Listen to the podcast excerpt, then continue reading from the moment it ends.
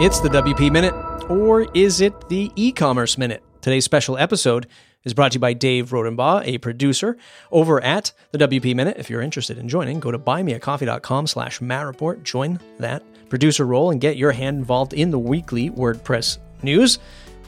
Dave's episode today is covering e commerce in the broader sense of WordPress, WooCommerce, uh, and all across the board. You'll look for more episodes from Dave in the not so distant future. And what a week to introduce content like this because we have a ton of Black Friday, Cyber Monday deals just hovering around the Twitter space. I just see more deals are starting to flood my inbox and flood my Twitter timeline that you might be thinking, boy, what is the, the actual size of this market? What do I have to do if I'm a store owner to prepare myself a little bit better? And what should I look out for if I'm just an innocent bystander getting hit by all of these coupons? Dave does a fantastic job in this five minute piece today. Hope you enjoy it. Don't forget to share this on social media. Join the WP Minute over at thewpminute.com. Okay, here's uh, about five minutes of Dave talking about e commerce, WooCommerce, Black Friday deals, and how the industry is getting bigger than we think. Hi, I'm Dave Rodenbaugh. I'm one of the producers at the WP Minute, so you'll be hearing from me from time to time about the world of e commerce and how WordPress in general and WooCommerce in particular are impacted by the events and decisions in commerce. I'm going to call this spot the e commerce minute. You might be wondering why you should listen to me here. That's a totally fair question. I founded my company Recapture five years ago because I saw email marketing for e commerce that lacked a solution that was something the average store owner could manage on their own. Since we started doing this, we've helped small and large businesses reclaim over 182 million from abandoned carts and additional sales that we've generated on their stores. Something that people still struggle with today, and we hope that we can help a lot of different people in the future. With WooCommerce at a gross merchant volume of approximately 21 billion so far in 2021, if I were to hazard a conservative guess in the WordPress ecosystem, I would expect that around $2 billion has already been lost to abandoned carts so far this year.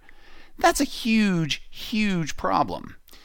Based on public statistics from 2020 showing that Shopify processed 4% of their total annual sales on the Black Friday Cyber Monday week, I would expect some similar levels within WooCommerce this year, which puts the estimated sales for Black Friday, Cyber Monday, and WooCommerce at around 840 million. Let me just say that number again 840 million will represent the total sales on the conservative side for all of WooCommerce in 2021. That is a lot on the table for just one week's worth of sales.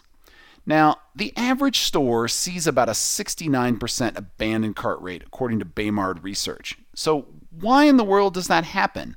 Well, the top reasons, according to Baymard in 2021, uh, and first we want to ignore all of those that are saying that they were just browsing, the tire kickers. We're going to throw them away right off the bat. The number one reason, according to 49% of the respondents, was that the extra costs were too high, things like shipping, tax, and fees. The next one, at almost half that amount, was that the site wanted me to create an account at 24%. After that, delivery was too slow at 19%, too long, complicated checkout process at 18%, didn't trust the site with my credit card at 17%, couldn't see and calculate the total order cost up front at 17%. Below that, there's some technical reasons like the return policy was weird and the website had errors and not enough payment methods and credit card decline, but we'll ignore those because I don't think those are the ones that are really driving this here. The top reason for almost half the respondents was surprise fees, taxes, or shipping. Lack of trust was really the second main category there. Things like didn't trust them with my credit cards, slow delivery, creating the account. If you're going to fight abandoned carts this Black Friday, Cyber Monday, you're going to need to handle these issues up front in every way possible. So that's going to involve things like making your checkout page super clear, call out every single fee you can with shipping and tax estimates, and putting those calculators right in a place that the, the customers can't miss them. Simplifying your form so that you only collect relevant information. Here's a perfect example.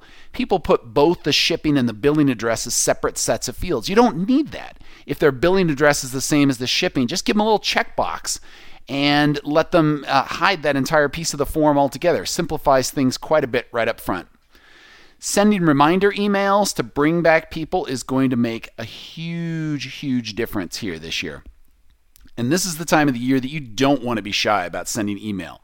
The data that we have at Recapture showed that stores who send three emails instead of just one are going to recover on average 100% more than those who just send one email.